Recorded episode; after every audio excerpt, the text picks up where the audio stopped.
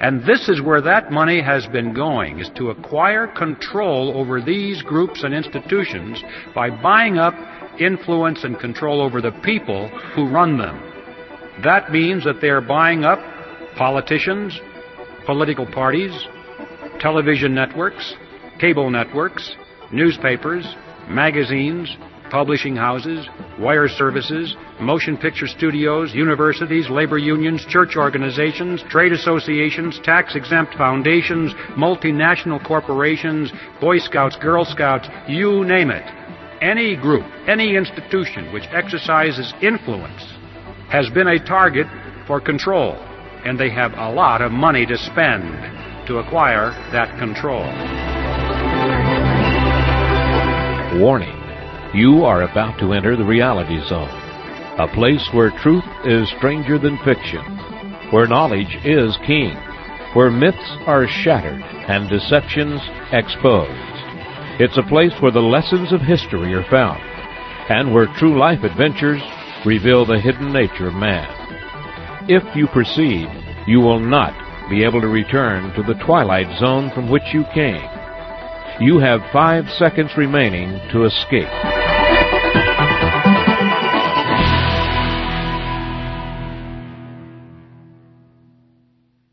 Welcome to the Reality Zone. I'm Ed Griffin. The program we are about to hear is taken from a recording of a presentation I made shortly after the publication of my book, The Creature from Jekyll Island, a second look at the Federal Reserve. It's embarrassing for me to have one of my own works as the very first program in the audio archive series. But the reason we're doing that is because at the conclusion of the book, I urged my readers to join the growing crusade to abolish the Fed.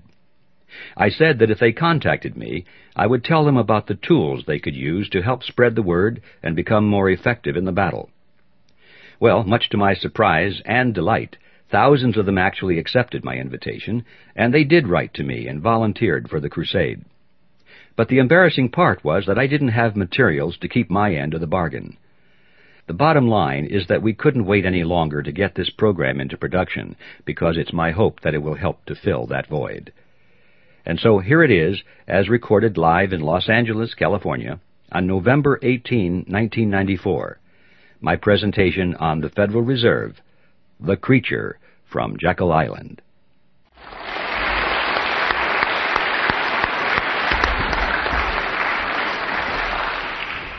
Thank you, Ernie, and thank you, ladies and gentlemen.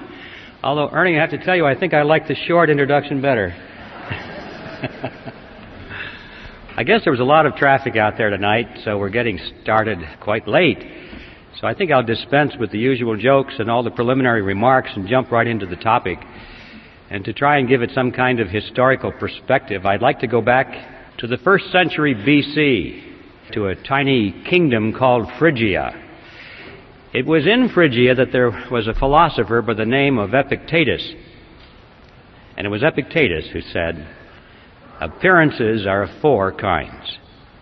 Things either are as they appear to be, or they neither are nor appear to be, or they are but do not appear to be, or they are not and yet appear to be. There'll be a quiz on this. When I read that statement, I was sure that if Epictetus were alive today, he probably would be a Harvard professor of banking and economics. Because doesn't that sound like the kind of explanations that we get when you read through the Federal Reserve bulletins trying to tell you what the money aggregates are and that kind of thing? See, what Epictetus did was he took a relatively simple concept, but by the time he was through explaining it, we didn't have any idea what he was talking about. And this is so commonly done today by the experts. Nevertheless, I thought that his statement was pretty good because it provided us with a track to run on, kind of a theme for this presentation. Because you know, if there's anything in the world that is an appearance which is deceiving, it is the Federal Reserve System. In fact, it is one of those appearances of the fourth kind, which I'm sure you all remember, were those appearances which are not and yet appear to be. So I'd like to use that as my theme for this topic and come back to it now and then during the progress of this presentation, if I remember to do that, and use it as a punctuation point here and there, and as a reminder of one of the most important aspects about the Federal Reserve System that there is to comprehend, and that is that there are a lot of deceptive appearances going on here. I think the best place to begin our story is with the creation of the Federal Reserve System itself. In fact, that takes us right to the reason for the title of the book The Creature from Jekyll Island. For those of you who are not yet familiar with the background of this story, you should know that Jekyll Island is a real island. It's off the coast of Georgia. And it was on that island in 1910 that the Federal Reserve System was conceived at a highly secret meeting that took place there. When things are done in secret, there's usually something to hide. And so I'd like to tell you that story and document it so that we can find out, first of all, that there was a meeting, that the Federal Reserve was indeed created there, that indeed there was a great deal of secrecy, and then we'll ask the question why the secrecy? In 1910, Jekyll Island was completely owned by a small group of millionaires from New York. People such as J.P. Morgan, William Rockefeller, and their associates.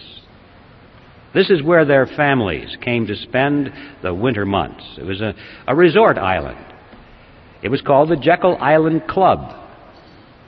And on the island there was a magnificent clubhouse, which was the center of their social activities. You can visit that clubhouse today, as a matter of fact. The island has since been purchased by the state of Georgia and the clubhouse has been fully restored. It's a beautiful thing. And if you take the tour, you can walk down the corridor there, and there will be a room, and on the door to that room is a brass plaque, and it says, The Federal Reserve System was created in this room. So there's no secret about this part of it. It's a matter of public record. So this is how that story came to pass. It was November of that year, 1910, when Senator Nelson Aldrich sent his private railroad car to the New Jersey Railroad Station late in the evening. And there it was in readiness for the arrival of himself and six other men who were told to come under conditions of extreme secrecy. For example, they were told to come one at a time, not to dine with each other on the night of their departure they were told to avoid arriving at the same time if they could. If they should happen to show up at the same time, they were instructed to pretend not to even know each other. They had to avoid newspaper reporters because they were well known people, and newspaper reporters often frequented the railroad station. Had they been seen, questions would have been asked, especially if several of them had been seen together. One of the men carried a shotgun in a big black case so that if he had been asked where he was going, he was prepared to say that he was going on a duck hunting trip. The interesting thing about that is that we find out from his biography that this man never fired a gun in his life. He didn't even own one. He borrowed that shotgun just for the purpose of deception and camouflage. Even after they got on board this private railroad car, this pattern continued. They were instructed to use their first names only, to avoid last names. And a couple of them even abandoned their first names and chose code names. The reason for that was so that the servants on board the train would not know who these men were, because they were afraid if the servants had talked about it, word had leaked out in that fashion, then the purpose of the meeting could have been defeated.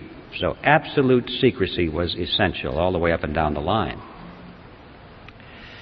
The private railroad car traveled for two nights and a day on a 1,000 mile journey to the south. And when they awoke the second morning, the car was on the siding at Brunswick, Georgia. There they took a ferry boat across the inland strait to Jekyll Island, then to the clubhouse. And for the next nine days, they sat around a table and they hammered out all of the important details of what eventually became the Federal Reserve System. When they were done, they went back to New York. And for quite a few years after that, they denied that such a meeting ever took place. It wasn't until after the Federal Reserve System was firmly established that only then did they begin to talk openly about their meeting and what they accomplished there. Several of them wrote books on it. One of them wrote a magazine article. And they gave interviews to newspaper reporters. And so now, many years later, it's possible for us to go back to the public record and discover in minute detail exactly what happened on Jekyll Island in 1910. Now, who were these seven men? The first one I've already mentioned Senator Nelson Aldrich. He was the fellow that owned the private railroad car. He was the Republican whip in the Senate. He was chairman of the National Monetary Commission, which was that special committee of Congress created to make a recommendation for legislative reform Banking reform, they called it. They wanted to reform banking in America because the American people were very concerned over the concentration of financial power into the hands of a small group of banks and investment firms in New York on Wall Street. That is what they called the money trust. That was a popular phrase. In fact, quite a few politicians had been successfully elected to office on their campaign promise to break the grip of the money trust. And that was one of the primary purposes of the National Monetary Commission, of which Senator Aldrich was chairman.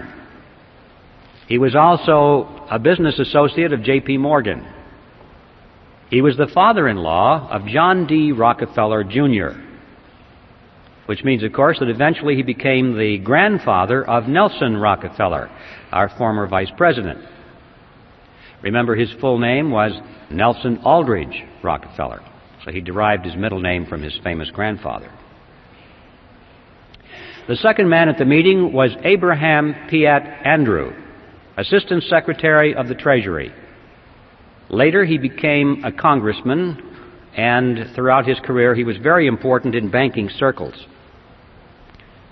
The third man there was Frank Vanderlip, president of the National City Bank of New York, the largest and most powerful of all the banks in America, representing the financial interests of William Rockefeller and the international investment firm of Kuhn Loeb and Company. Henry Davison was there. He was the senior partner of the J.P. Morgan Company. Charles Norton was there president of the First National Bank of New York, another one of the giants. Also, there was Benjamin Strong, head of J.P. Morgan's Bankers Trust Company. And incidentally, Benjamin Strong, three years later, when the Federal Reserve Act was finally passed, he became the first head of the Federal Reserve System. And finally, last but certainly not least, Paul Warburg was there. Probably the most important man because of his knowledge of banking in Europe. Warburg was born in Germany, eventually became a naturalized American citizen. He was a partner in Kuhn Loeb and Company. But he was also a representative of the Rothschild banking dynasty in England and France. And throughout his whole banking career, he maintained close business liaison with his brother, Max Warburg, who was head of the Warburg Banking Consortium in Germany and the Netherlands. Paul Warburg was one of the wealthiest men in the world. But those are the seven men on Jekyll Island. And as incredible as it may seem, these men represented directly and indirectly approximately one fourth of the wealth of the entire world in those days. And these are the men who sat around a table on Jekyll Island and created the Federal Reserve System. Does it arouse your curiosity? What's going on here? Now, for the skeptics who are here tonight, and I hope there are plenty, because if there aren't, I feel like the minister talking to the choir. I know there are always plenty of skeptics in my audiences, and that makes me feel very good. For the skeptics, you're probably wondering did it really happen that way? Surely Griffin is exaggerating to make a point. Well, yes, it really happened that way, and I'd like to illustrate that by quoting for you just one piece of evidence here. This was taken from an article that was written by Frank Vanderlip himself that appeared in the Saturday Evening Post on February 9, 1935. Remember, Vanderlip was one of those at the meeting. And this is what he said. I do not feel it is any exaggeration to speak of our secret expedition to Jekyll Island as the occasion of the actual conception of what eventually became the Federal Reserve System. We were told to leave our last names behind us. We were told further that we should avoid dining together on the night of our departure. We were instructed to come one at a time and as unobtrusively as possible to the railroad terminal on the New Jersey littoral of the Hudson where Senator Aldrich's private car would be in readiness attached to the rear end of a train to the south. Once aboard the private car, we began to observe the taboo that had been fixed on last names. We addressed one another as Ben, Paul, Nelson, and Abe. Davison and I adopted even deeper disguises, abandoning our first names. On the theory that we were always right, he became Wilbur and I became Orville after those two aviation pioneers, the Wright brothers. The servants and train crew may have known the identities of one or two of us, but they did not know all. And it was the names of all printed together that would have made our mysterious journey significant in Washington, in Wall Street, even in London. Discovery, we knew, simply must not happen. Well, why? Why the secrecy? What's the big deal here?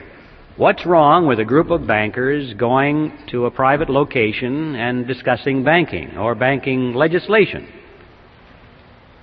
And the answer to that is provided by Vanderlip himself in the same article. He said, If it were to be exposed publicly that our particular group had got together and written a banking bill, that bill would have no chance whatever of passage by Congress. Why not? Because the purpose of the bill was to break the grip of the money trust. And ladies and gentlemen, it was written by the money trust. It's as simple as that. Had the public been aware of that fact, at the beginning we would never have had a Federal Reserve System. That was like asking the fox to build the hen house and install the security system. Absolute secrecy was essential for that reason. Congress would never have gone for it. The public would never have gone for it. So there we're face to face with a very important fact about the Federal Reserve System that is not generally known today. It certainly wasn't known then. And that it was formed in secrecy because there was deception at work here. But there's more to it than that. Much, much more. Analyze for a moment the composition of that group. Doesn't it seem strange to you that these men were all together? Here we had the Morgans, the Rockefellers, Kuhn Loeb and Company, the Rothschilds, the Warburgs, all sitting around a table here, coming to an agreement. Anything strange about that mixture? Well, ladies and gentlemen, these were competitors. What's going on here? Competitors sitting around, coming to an agreement. These were the giants in the investment field, which prior to this period were beating their heads against each other, blood all over the battlefields, fighting for dominance in the financial markets of the world, not only in New York, but Paris and London, everywhere. And they're coming to an agreement of some kind. This is an extremely important fact that is generally overlooked because it happened precisely at that point in American history, which is sometimes described in our history books as the period of the dawning of the cartel. This was that point in American history when a major ideological transition was taking place in business. Big businesses which had grown to great power and size and prosperity through the process of free enterprise competition which is what made this nation great and allowed us to surpass the old world, now we're in the throes of converting their ideology to that of monopoly. the avoidance of competition. It was John D. Rockefeller I who said it. He said, competition is a sin. And it became the destiny of these people to avoid competition now at all costs. Their life effort was to eliminate their competition if they could. If that was impossible, then to buy them out. If that was impossible, then to join with them in a shared monopoly, which is called a cartel. And this was the period of history when that transition was taking place very rapidly in all industries. For the 15 year period prior to the meeting on Jekyll Island, these financial groups of which we are speaking had increasingly come together in joint ventures rather than compete with each other. They found that it worked. They liked it. And the meeting on Jekyll Island was the culmination of that process. And now we come to the second astounding realization about the Federal Reserve System is that it is not a government operation at all. It is, in fact, a cartel. They created a banking cartel and legalized it by law. Passed a law to make it legal and to enforce it. That is an amazing understanding of the Federal Reserve that you're not going to find taught in your textbooks. It is a cartel.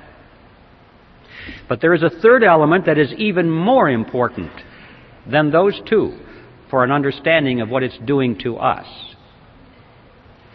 And the third element that we must understand is that this cartel went into partnership with the government. Cartels often do that to enforce their cartel agreements, but in this case they did it in spades. Now, when a partnership is formed, there has to be a reason, there has to be a benefit for the partners, or they're not going to do it. So it's a legitimate area of inquiry for us to know and to ask what's the payoff to these partners? Why did they do that? Why is the government in it? What does it get out of it? And then we'll ask and find out why the cartel is in it and what it gets out of it. In order to see how that functions, we must examine now the mechanism by which the Federal Reserve System creates money. How does money come into being in our country? I call it the Mandrake mechanism, named after that comic book character of the 40s, Mandrake the magician.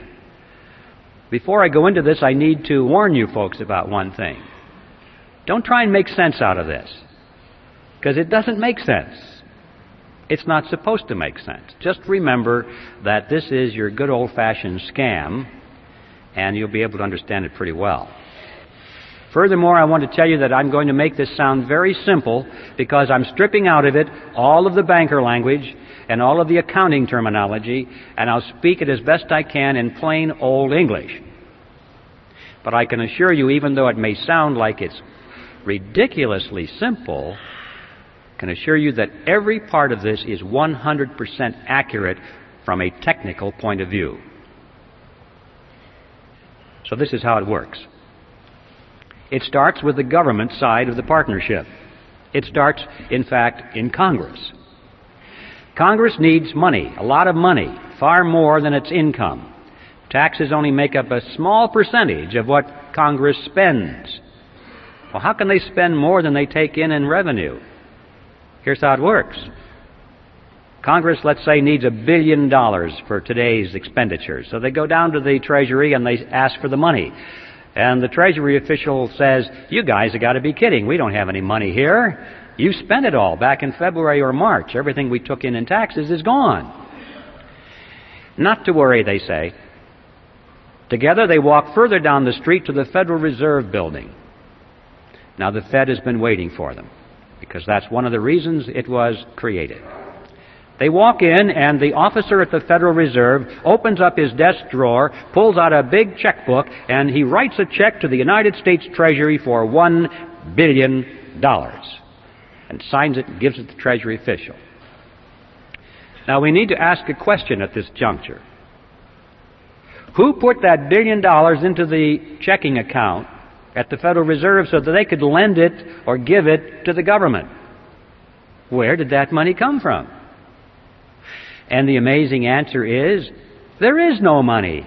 In fact, technically, there isn't even a checking account. There's just a checkbook.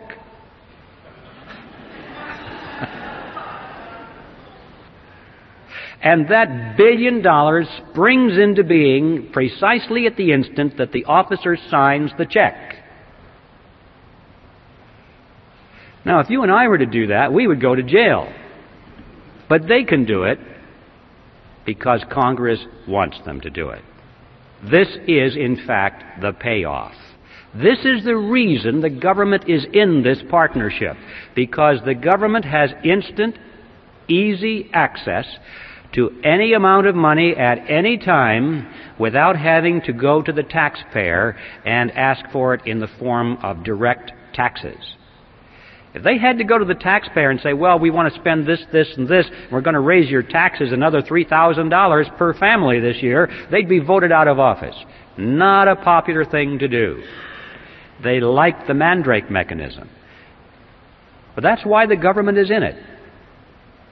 But why is the banking cartel in it? To answer that question, we'll go back to that billion dollar check and follow some of the money.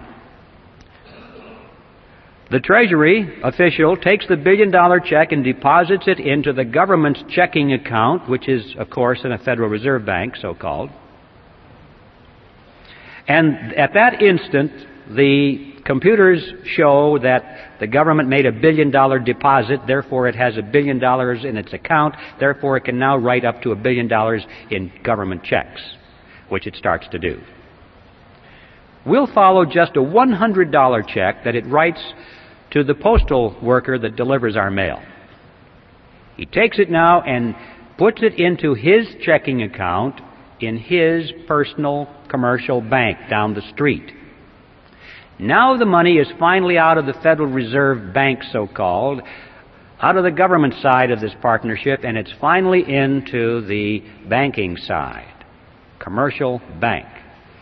$100 has been deposited, so the banker goes over to the loan window and opens it up, and he says, Attention, everybody, we have money to loan. Somebody just deposited $100. We have money to loan. And this makes everyone joyous because that's one of the reasons they go to the bank is to borrow money. It's nice to know there's money to loan. So they line up for the money. But they're a little concerned because it was only $100, but the banker says, don't worry, we can loan you up to $900 on that. How is that possible? How can the banks loan $900 when there's only $100 in deposit? Well, it works like this. The Federal Reserve System says that the banks must keep no less than 10% of their deposits in reserve. The bottom line is that the $100 that was deposited there is 10% of $1,000, therefore the bank can loan up to $900, which is the difference. Now, where did that money come from? The answer is the same. There was no money. That springs into being at precisely the point at which the loan is made. Now, let's analyze it. An important difference here between these two functions. The money that was created out of nothing and given to the government was spent by the government for its projects. On the other hand, the money that was created out of nothing for the banks, they didn't spend that for their projects. They loaned it to us for our projects. But they collect interest on that loan. So the bottom line is that they collect interest on nothing, which is not too shabby. This is why the banking cartel is in the partnership, because all of this becomes legal. Interest on nothing. What are the consequences of this? This money that is created out of nothing goes out into the economy And these new dollars dilute the value of the old dollars that were already out there. It's like pouring water into the pot of soup. It dilutes the soup. When you pour all these new dollars into the economic pot, it dilutes the dollars that are there, and so prices start going up and up and up. And we have this phenomenon of inflation, which is the appearance of rising prices. I emphasize the word appearance because in reality prices do not rise. What's really happening is that the value of the dollar is going down. If we had a money which was based on gold or silver or anything else that had intrinsic tangible value that they couldn't just create out of nothing, you would find that prices would remain stable over a long period of time. And to illustrate that point, it's interesting to know that if we had lived in ancient Rome, we would have been able, with a one ounce gold coin, to buy a very fine toga, a handcrafted belt, and a pair of sandals. Well, today, what can we buy with a one ounce gold coin? We can go into any men's store and buy a very fine suit, a handcrafted belt, and a pair of shoes. The real price of those items hasn't changed in thousands of years when expressed in terms of real money.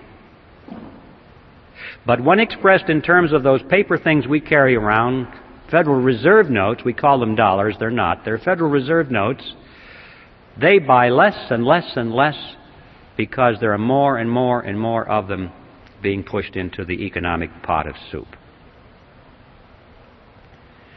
We're still not done with the analysis. So we lost some purchasing power. Where did it go? Did anybody get it?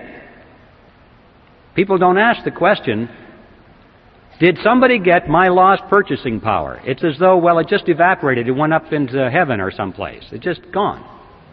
No. For every loser, there is a winner. Somebody got your lost purchasing power. Who? Let's track it. Those people who got the lost purchasing power were the ones who were right at the point where the new money was injected into the pot. Because they got their hands on it first, and at that point it had full value. But by the time they spent it and gave it to the next person, and then they spent it and it started moving out toward the edge of the pot where most of us are, then it lost its value. But the ones up at the nozzle were the ones that had gained on our lost purchasing power. Who are they? Well, it's clear that the government is number one, isn't it? Because that first check, that billion dollar check that we tracked, went to the government, number one. They got it first. What about the money created on the banking side of the partnership? Who got that first? Well, the borrowers, didn't they? The ones that lined up at that window. That was the nozzle.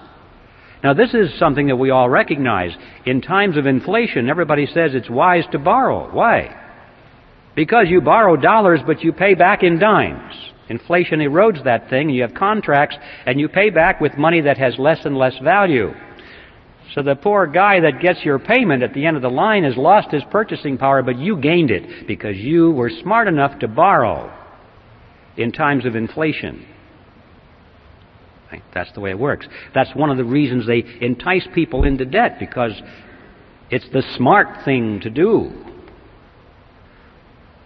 What they don't tell you, however, is that what you are gaining from this process, you are turning around and having to pay to the bank in the form of interest payments on that loan. Interest on nothing. The bank is actually capturing your gain through interest payments. Now, sometimes you have paper profits. Oh, look at the value of this real estate. Look at the value of this stock. People are paying more and more for it. But don't forget, ladies and gentlemen, that economic conditions can change and these paper assets can contract as well as expand. And when the economy does contract, as usually it does, always does, then people are wiped out. They don't realize that The boom bust cycles that we have had since the creation of this Federal Reserve mechanism is like a sawtooth. The economy expands slowly for long periods of time 10 years, 20 years, 30 years and people think this is going to go on forever. And then, boom, it comes down. Usually very quickly. A lot of people lose their assets. And then it starts again for another 20 or 30 or 40 years. Oh, it's a wonderful ride, and then boom, it comes down. And every time it comes down, people lose their, their investments. Notice, however, when you go to the bank and they give you something which costs them nothing to create, what do they want from you in return? Signature on the dotted line for your car, your house, all your assets, right? So if you can't make your payments of this nothing money, they get your marbles. They always win. In times of whether it's expansion or contraction, it doesn't make any difference. It was planned that way, carefully worked out. These people are scientists, ladies and gentlemen. This is the bottom line that those who gain your lost purchasing power are the two groups that comprise the partnership in the Federal Reserve System the government and the banking cartel. Now, this process is a tax. I don't care what you call it inflation or what name you want to give to it, it is a tax. If there's anything you remember about this presentation this evening, I hope it is this that inflation is a tax. This is why these two groups are in the partnership. On the government side, they are able to tax their citizens in any amount, unlimited amounts of money, without the people even knowing that they are in fact paying a tax. And on the banking side, they are able to collect perpetual interest on nothing. Well, let's go back to Jekyll Island. We have a lot to learn on that island back in those days because all of what's happening today was germinated right there around that table for nine days. They had a particular problem, which was what to call this creature. You see, this partnership between government and banks was not new with the Federal Reserve System. It actually was conceived in Europe in the 16th century. And it was experimented and then finally perfected with the formation of the Bank of England in 1694. From that date forward, all of the governments of Europe had used this kind of a mechanism. Of course, they didn't call it the Mandrake mechanism like I do. They have another name for it, and that is a central bank. So, when it came time to bring the central bank mechanism to America, these fellows on Jekyll Island knew that's what they were doing, but they couldn't call it a central bank because Congress was already on record as saying they didn't want that. Because they thought that what we needed in this country was something that was unique for American, the American economy. And these men debated what to call it, and this was their strategy. They said, first, let's call it federal, to make it sound like it's a government operation. Next, let's add the word reserve to make it seem like there are reserves somewhere. Next, let's add the word system. This was far more important than it seems today because remember, the primary concern was this concentration of power in New York. So they had to convince the American people that they were creating a system of banks spread over the geography of the whole country. First they were going to have 10, then they said, no, that's not enough. We need 12 regional banks to diffuse this power or the appearance of diffusing it. Well, we realize today that what we got was not federal, at all. There are no reserves anywhere.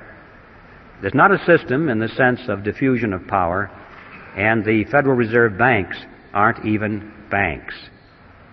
So, on all four words, we have appearances of the fourth kind. It was brilliant deception, and now the next step was to sell it to the public. The first draft of the Federal Reserve Act was called the Aldrich Bill because it was sponsored by Senator Aldrich, and uh, Paul Warburg warned him against that. He said, Nelson, if you put your name on this bill, it's going to be voted down in Congress because you're so clearly identified with big business interests. And Warburg was right. Congress put thumbs down on it. The bill of the big bankers. Well, it was a minor setback.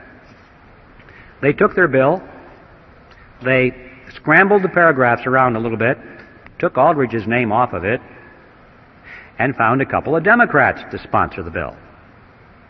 Now, this was different because everybody knew that the Republicans represented big business. But they also knew that the Democrats, on the other hand, represented the common man. You know, the working man, the fellow on the assembly line. Like Ted Kennedy.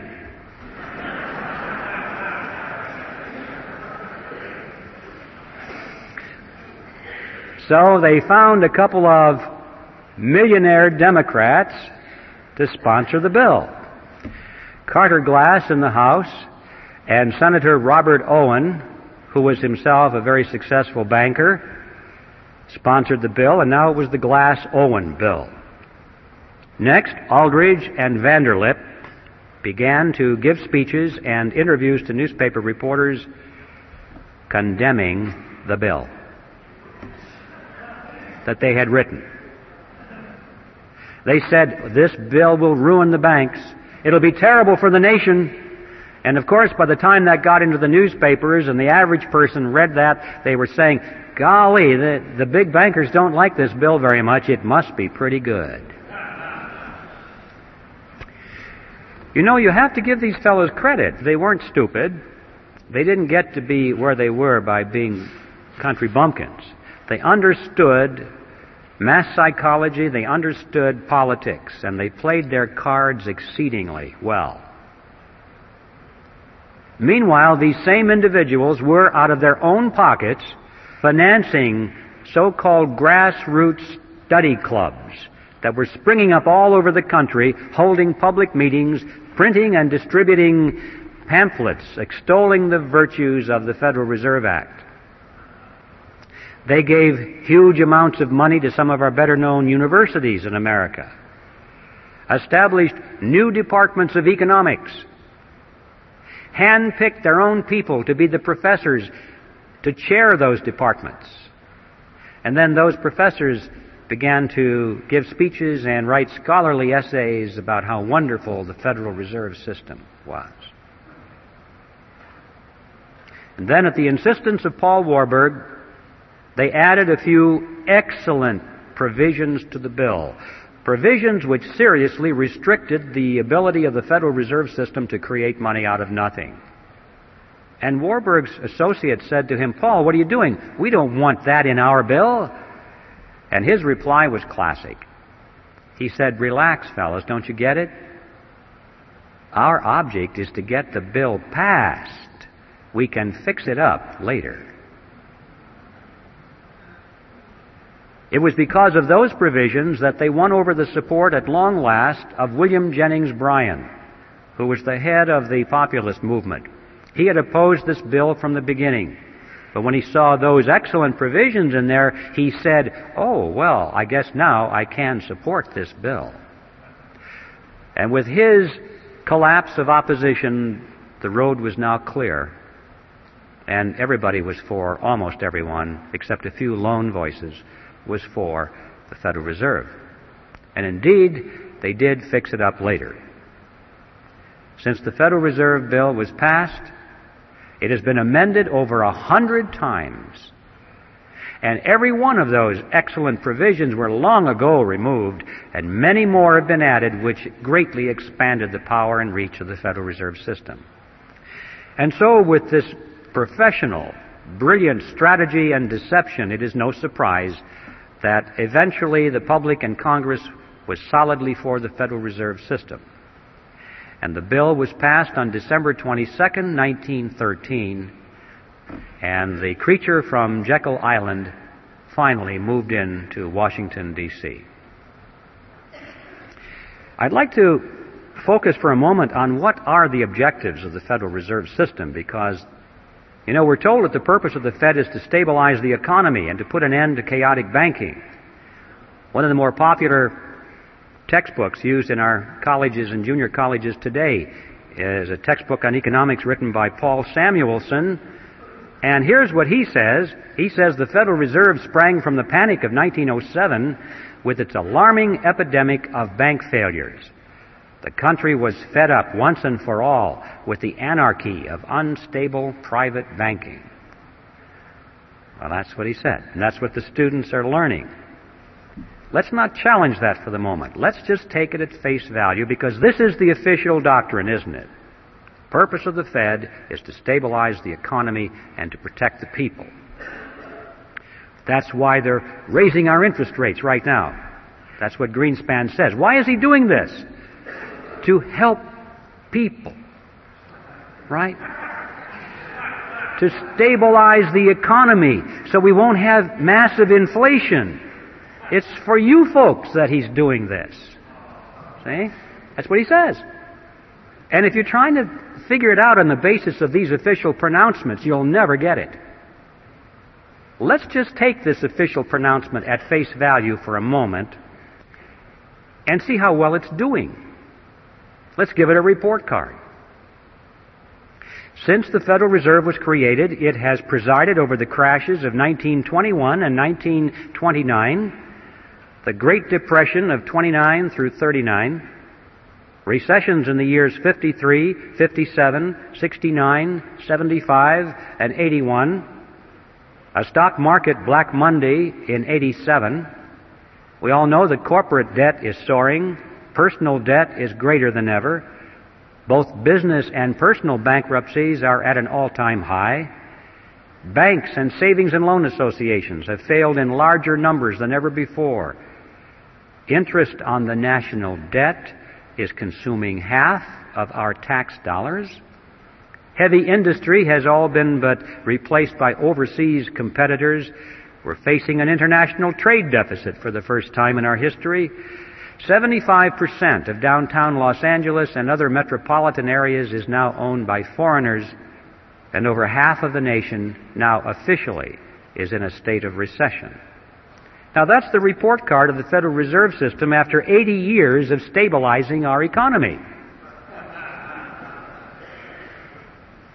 I don't think it's even controversial to say that it has failed to meet its stated objectives.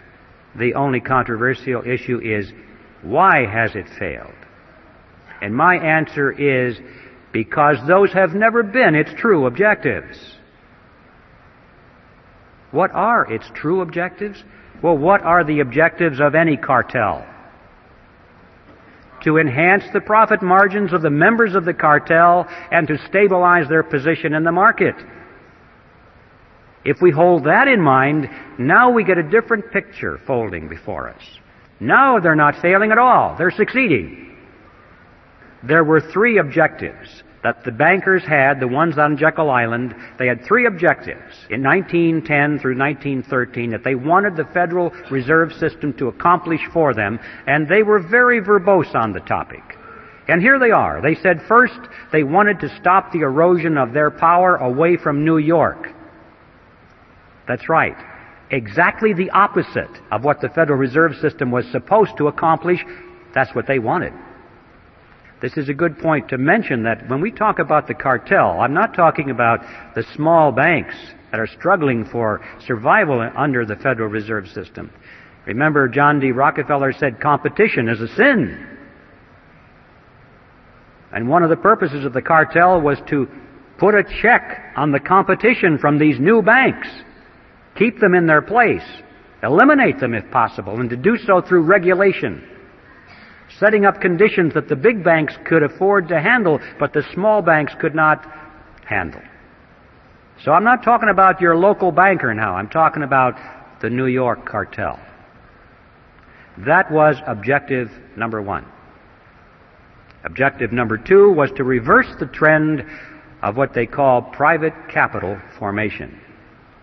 Now that's banker language for a trend in which individuals or businesses use their own savings for something instead of going to the bank and borrowing money for it. At the turn of the century, there was a trend toward private capital formation, in business particularly. Businesses were holding back a certain portion of their dividends each quarter, putting that money into a sinking fund, and then as the capital formed, or as they saved more and more money, then they used their own savings to build a new factory or to launch a research and development project or whatever. And the banks were extremely concerned over this trend. They wanted to entice businesses back into the banks to borrow money. And they knew that the only way to do that is to lower interest rates. And you may say, well, why didn't they just lower interest rates? Because you're thinking in terms of today, not then. Today it's easy if you're the Federal Reserve System to lower interest rates because they have the lever to move it either way, up or down, totally within their control. But in 1913 there was no lever because the money in those days was backed by gold and silver. And you can't hook a lever onto that kind of money. Under those conditions, interest rates are the result of the natural forces of supply and demand. People cannot control it. I mean, individuals or committees cannot control it. Millions of people interacting in freedom control it. Supply and demand. But it's not subject to political control. And they knew that the only way that they could get people into the banks is to artificially depress the natural interest rate. How do you do that? They said that the answer was through a flexible currency. They said what the nation needed was a flexible currency to meet the demands of industry. Well, what is a flexible currency? It's not this stuff that bends. You need a dictionary to understand some of these things. A flexible currency, ladies and gentlemen, is money made out of nothing. That's what that means. Now, you see, the trick is not too complicated. If you can create money out of nothing, you don't have to charge an awful lot of interest on it to show a profit.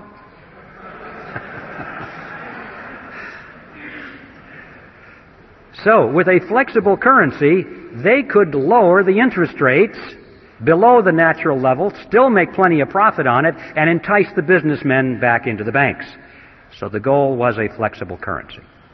That was objective number two. And objective number three was to pass on the inevitable losses of the banks, pass them on to the taxpayers in the name of protecting the people.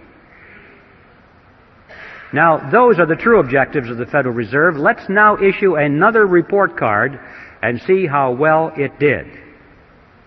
Did it keep control with the larger banks in New York? And the answer is yes. We have big banks in the West and in the South, but they are nothing compared to these mega banks in New York, which stride the world with offices in Peking and Moscow and Africa everywhere. The big banks continue to dominate. It gets an A on its report card for retaining control in New York. What about reversing the trend toward private capital formation? Boy, did it ever. Interest rates have been pushed down over periods of time. They're so attractive that individuals and corporations thought they were crazy not to take advantage of those low interest rates. Why save your money? That's stupid. So they were all enticed into the banks because of a flexible currency. And then, of course, they get loaned up to the eyebrows and something happens in the economy and you can't service your debt anymore, you go bankrupt.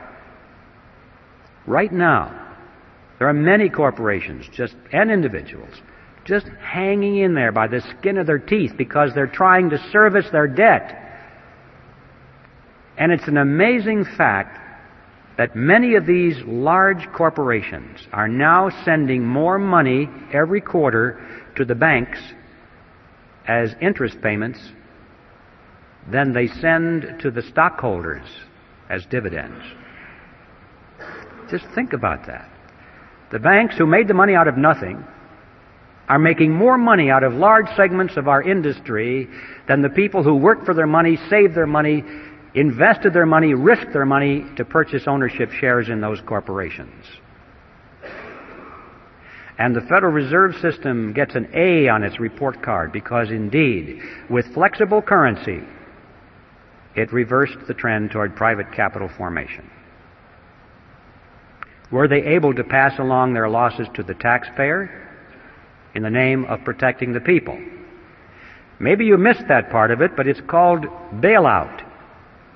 The game called bailout. It is played something like this. Whenever one of the large banks gets into trouble because someone it has loaned money to, either a big corporation or a third world country, can no longer pay its debt, so the bank is in trouble. It goes to Congress, and it carefully explains to Congress that it must bail out that corporation or that third world country because otherwise it's going to hurt the people of America. If that venerable corporation is allowed to fold, look at how many thousands of jobs will be lost. People will be put on welfare. They'll be out of work, and that'll hurt the people. If that country down in South America cannot pay its loan, Uncle Sam better pay it for him because otherwise the venerable bank in New York will have to write the loan off of its books, and then technically it'll be bankrupt. It may have to close its doors. It would collapse. And look at the thousands of people who have money in that bank who would be hurt by that. And who knows, that bank is such a big bank, if it fell, it might be the first domino, causing all the other banks to fall. And we could have a major recession or depression on our hands, and look how the people of America would suffer. And so Congress dutifully runs to the front and says, yes, yes, we don't want any of that to happen. And they vote the funds to guarantee the loans, or in some cases to make outright payments to keep that river of interest payments going to the banks. Not the small banks, the big banks. Here are some of the games you may have missed. Penn Central Railroad was bailed out in 1970. Lockheed Corporation also in 1970, Commonwealth Bank of Detroit in 1972, New York City in 1975, Chrysler Corporation in 1978, First Pennsylvania Bank in 1980, Continental Illinois, the largest of the banks so far, in 1982, and all of those countries in the third world who can no longer make their interest payments are now making their payments because they got the money from the International Monetary Fund and the World Bank which got it from the Federal Reserve System, which got it from you and me through the Mandrake mechanism. And my final topic before I reach the conclusion is one that I think you'll find interesting, and that is usury. In the old days, the biblical times, usury was defined as interest on a loan. Any interest on any loan was usury. Well, in modern times, that's been redefined to mean excessive interest on a loan. Not moderate interest, because, we, well, this is in keeping with the concept that if we work hard for our money, we save our money, we don't spend it, we sacrifice its pleasure, and we loan it to somebody for their venture, we're entitled to a reasonable return for that sacrifice. A reasonable interest seems fair and logical to most people. But what is this thing excessive interest. Thomas Edison said, People who will not turn a shovelful of dirt on the project, nor contribute a pound of materials, will collect more money than will the people who will supply all the materials and do all the work. I wondered about that when I read it. I thought, was Tom exaggerating? So I got my calculator out and I punched in the numbers. I took, for an example, a $100,000 house to be built. I assumed the $30,000 was going to go for the land and the architect's fees and the permits. That 70,000 would go for the actual construction of the house, the labor and the materials. I assumed that the buyer would go to the bank, put 20% down, take out a 30 year loan at 10% interest. I punched in the numbers and I found out that the borrower will pay to the bank in interest $172,741 as compared to $70,000 paid for those who did all the labor and did all the work. In other words, the bank will earn two and a half times as much money as those who produced. You may say, well, yes, but don't forget the time value of money. When you save money and you sacrifice its use, and 30 years is a long period of time and all this. No, not this money, ladies and gentlemen. Nobody worked for this money. Nobody sacrificed. Nobody saved it. This money was created out of nothing. And I suggest that $172,741 interest on nothing is excessive. I think it's time for a new definition of the word usury. Any interest on any loan of fiat money, meaning money made out of nothing.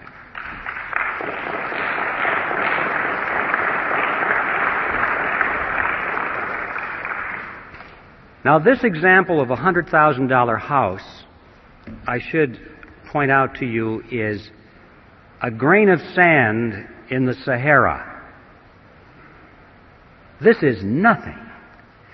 You have to multiply this process by every house in America, by every hotel in America, every high rise office building in America, every jet airplane, every automobile, every factory, every warehouse full of materials, every farm building, all the farm equipment. And you are talking about a river of unearned wealth perpetually flowing into the banking cartel that is so wide that you can't even think across it in your mind. The numbers are beyond comprehension. Where is this money going?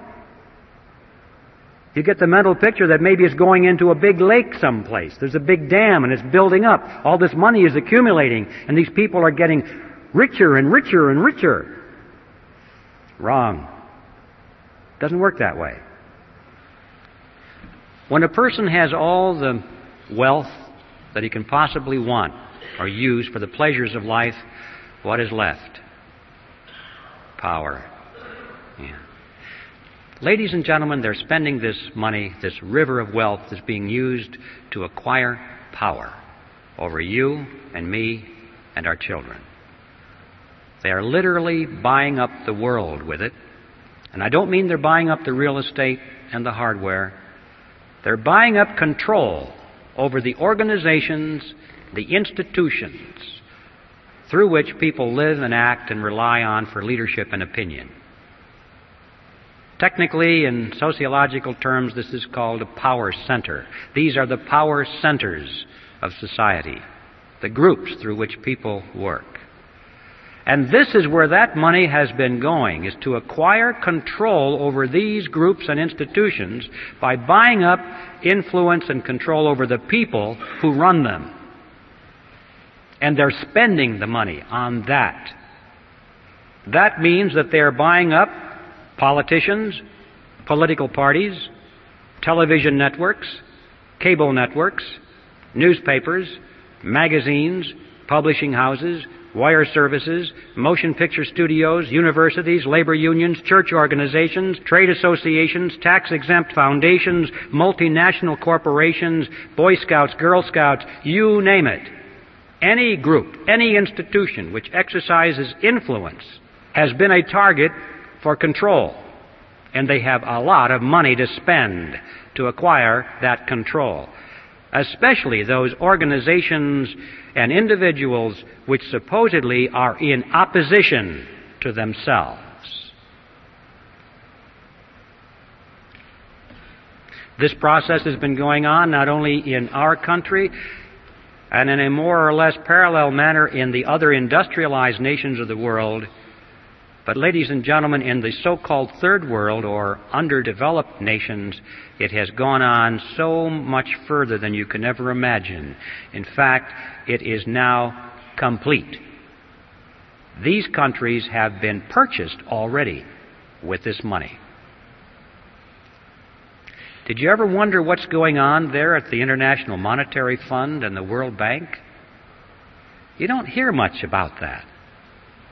Every once in a while, on the back page of the newspaper, you'll read that Congress authorized another $100 billion to go to the IMF, to be loaned to some little country or given to them, and they explain to us that this is to raise their standard of living.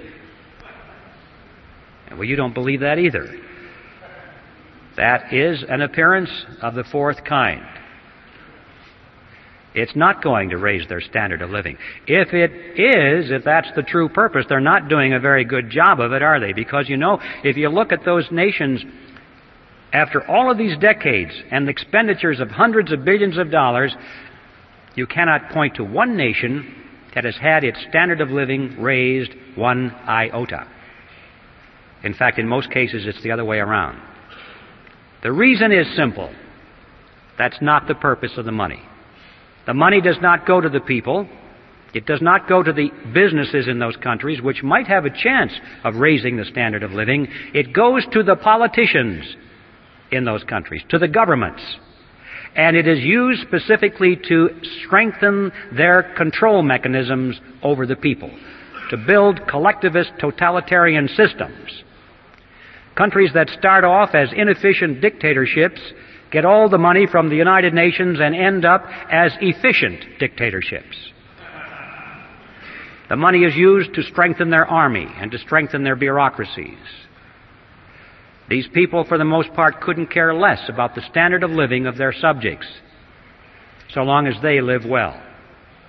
So long as they have their mansions and their yachts and their jet aircraft and their trips to New York to the United Nations and their suites at the Waldorf Astoria. Ideology means nothing to them. Socialism, communism, capitalism, fascism, what does it matter? Where's the money? This is it. And we're now dealing with second and third generation welfare families here. You know how hard it is to break a welfare family in our own country after the second and third generation. We have governments around the world that are now second and third generation welfare to the UN. There's not a chance in the world they're going to break away from that money. They wouldn't know how to operate any other way. It's a way of life. They're addicted. And they now are in place in the New World Order where they're just waiting for you and me to show up. In fact, that's the other side of this. Not only has this transfer of wealth from America to the third world not raised their standard of living, but it has indeed helped to lower ours. And that too was part of the plan. In many ways, they're trying just to waste money, to reduce our standard of living. A strong nation is not a candidate to surrender its sovereignty, but a weak nation is. If America can be brought to her knees, if she can be hungry, if she can be filled with despair, if there can be riots in her streets and she doesn't know where to turn, then she perhaps will willingly accept totalitarian measures from a United Nations peacekeeping force, the Blue Helmets, might even be welcomed. Or rescue with an international monetary unit that has purchasing power for a while. This is how it's being played out, ladies and gentlemen. And so I want to just conclude by saying that the name of the game is not wealth, it is power. So, what are we going to do about this? Well, it's obvious we have to slay the creature. Obviously, that's a starting point. We can't allow this creature to continue. It has to be eliminated. But how are you going to do that?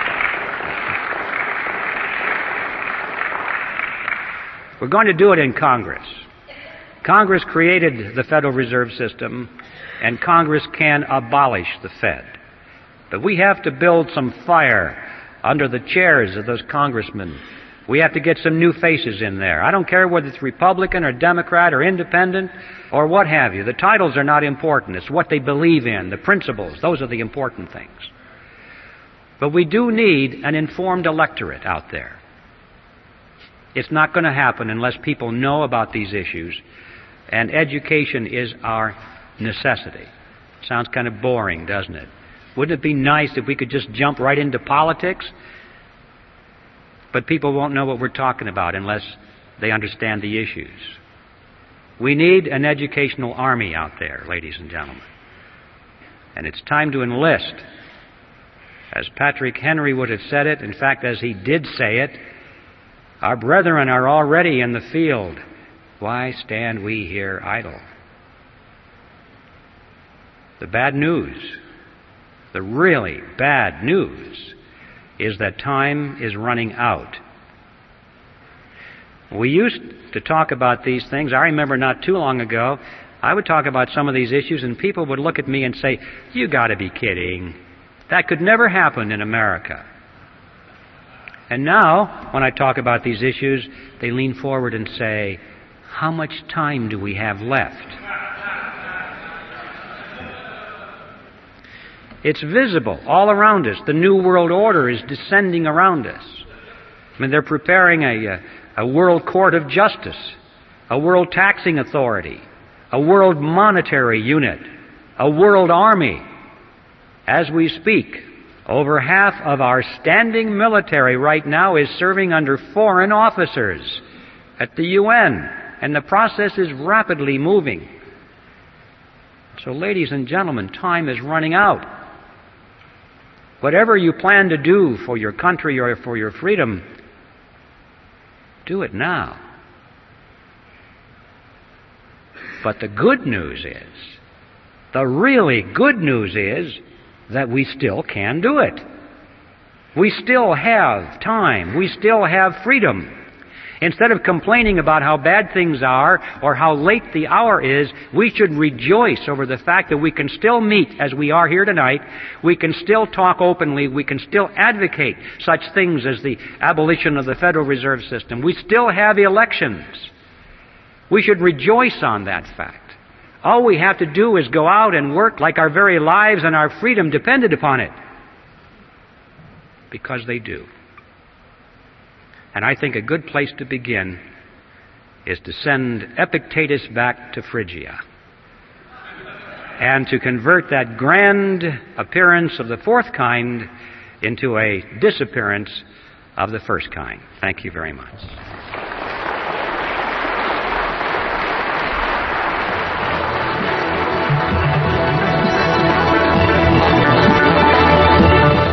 This program is from the audio archives of the Reality Zone. If you are a subscriber to the audio archives, you are entitled to make as many duplicate copies as you wish to share with your friends. There is no additional charge for this, so long as you are a subscriber and the copies are given, not sold. If you would like to become a subscriber, visit our website at www.realityzone.com or call our toll free number 800 595 6596. That number again is 800 595 6596. The Reality Zone is a subsidiary of American Media.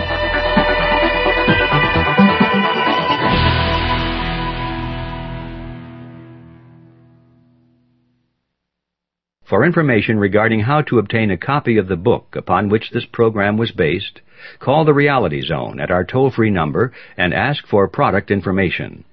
That number again is 800 595 6596.